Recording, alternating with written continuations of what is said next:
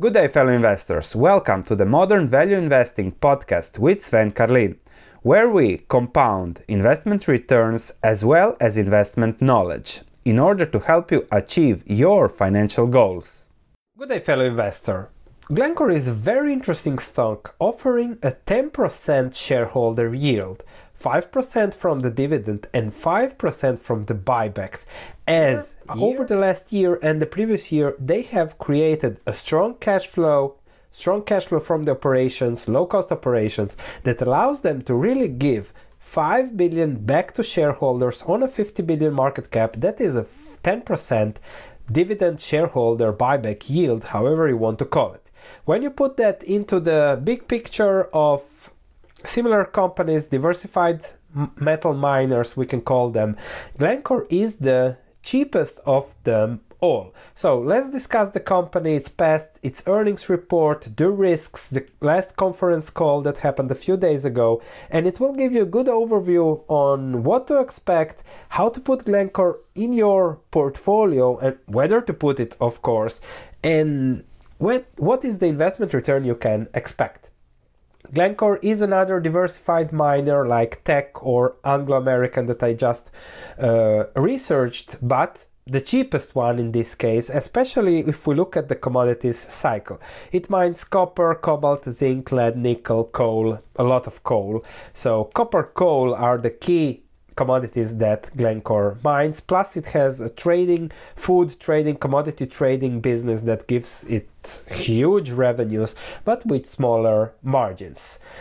Margins that are consequently, however, stable. Unlike Anglo American, Glencore's expectation is to grow production over the next years by approximately 20%, on a cost basis, also Glencore's margin margins look very healthy. Copper costs below one dollar per pound on a price of two three dollars. So even a recession, whatever happens, would not destabilize Glencore as it did in the past. But that's a different story. We will touch more on that later growth also implies higher capital expenditures when where Glencore plans to spend about 5 4.9 billion over 2019 and in the future per year. Given the EBITDA of 15 billion that they expect there is plenty for capital sustaining capex for investment capex for returning to shareholders and paying down debt the company expects cash flows of 6.8 billion if copper prices remained at spot prices, which is a strong cash flow and a yield even higher than 10% on the current market capitalization. Their investment case is that they are exposed to all the metals that are important for the future zinc, copper, still coal, even if they will not increase production, but they will try to gain on their low production cost. And they have high yield. And if, in case copper prices go up, zinc prices go up, their cash flows might even go up to 10, 15 billion through the cycle of those commodities, while the downside is relatively limited. 10 billion on a 50 billion market cap is a 20% free cash flow yield, which is very, very high. And these free cash flows are paid taxes, paid interest rates, paid sustainable capex, so really free cash flows. They estimate we are now in the mid cycle price range and they use 2018 as an average year. In a super cycle, their cash flows would be 14 billion. In the deepness of a recession probably just 3 4 billion. So that's the cycle you have to estimate and include in your calculations and expectations when you include this in the portfolio.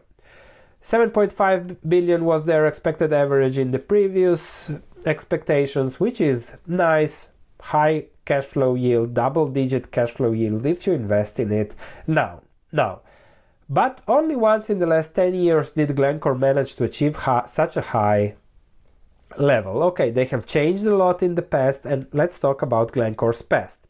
As others they were extremely leveraged a few years ago, invested hugely in commodities, and they were also projected to go bankrupt in 2015 when they had to divest assets. So they lowered their net funding, they lowered extremely their net debt, divested all those crazy assets that they were investing in, and now everything looks much, much different, much, much better and the market might not trust them yet as they have a low valuation compared to others.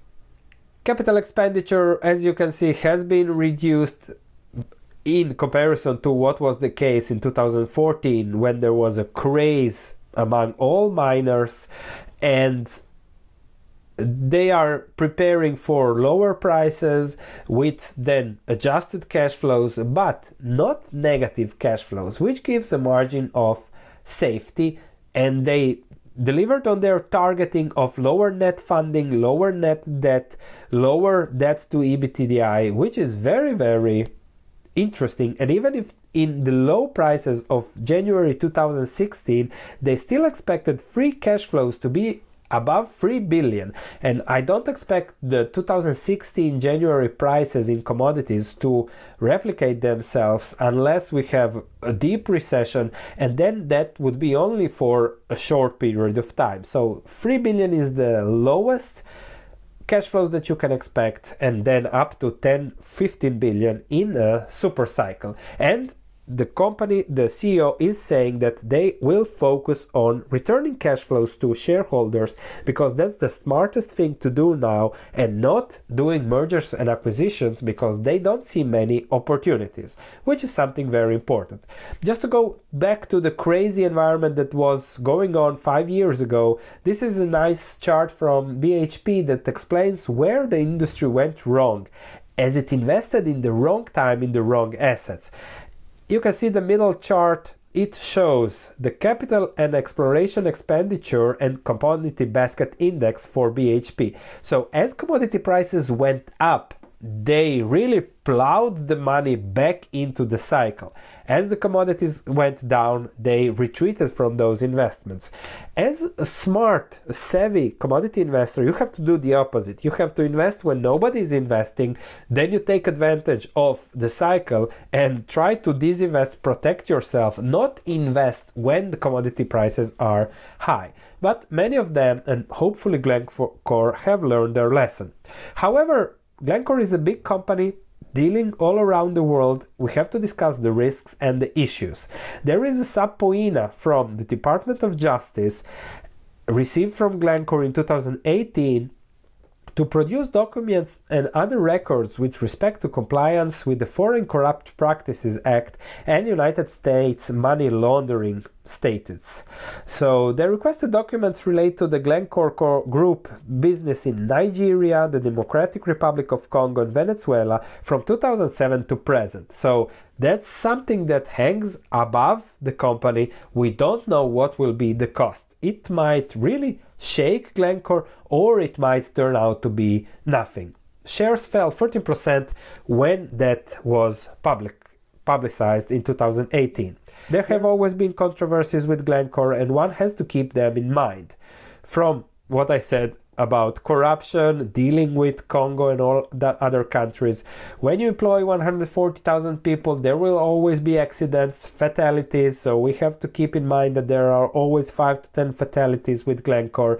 They are mining into the, the Democratic Republic of Congo. There has been a new tax uh, law there, so they have increased taxes on Glencore out of the blue, which increases their costs. There are premium profit taxes and things like that. They are trying to discuss with the government, but that's usually very difficult, and those are not really premium mining jurisdictions. But that might be the reason why Glencore is cheaper. However, it has a lot of mines across a lot all over the world, which means it's also diversified. So you will hear the news, but you have to calculate how big are those news.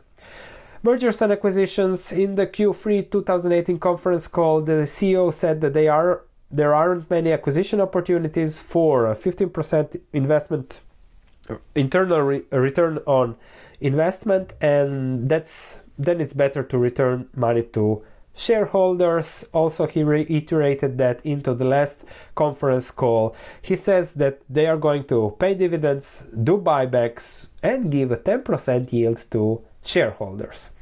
Coal business is declining, might be another issue, but okay, they have a low cost price, there are not a lot of investment, so it might be profitable even if declining. The focus of the conference call, they discussed a lot of technical things with the analyst, but the focus was that they distributed 5.2 billion to shareholders 2018, 3 billion in dividends and 2 billion in buybacks. Swiss investors have to see what are the benefits there because they might not be taxed on the Swiss withholding tax that high there. The CEO says that they should be doing the same going forward, expecting cash returns between 4.8 billion and 5.8 billion in 2019, as I quote, there is not much to do with the cash other than doing these buybacks or distributing dividends. So, diversified miner with assets all around the world. There is always something go, going on. 10% yield for share, shareholders. Estimate how that fits your portfolio. I am putting Glencore on my watch list. I am already exposed to copper, to zinc, and uh, hopefully perhaps I will dip into this depending on how the other investments work out. But I'm not going to buy that immediately now, putting it on the watch list, learning about the company, and then see how it goes. You cannot own everything immediately. If there is a dip during the year, I might dip my toes into this too. But I want to see also about the subpoena and the risks and learn a little bit more about the skeletons in the closet. Thanks for listening. If you have any comments, please let me know. If you enjoyed this podcast, please leave a five star review as it means a lot to me. Thank you, and I'll be speaking to you in the next episode.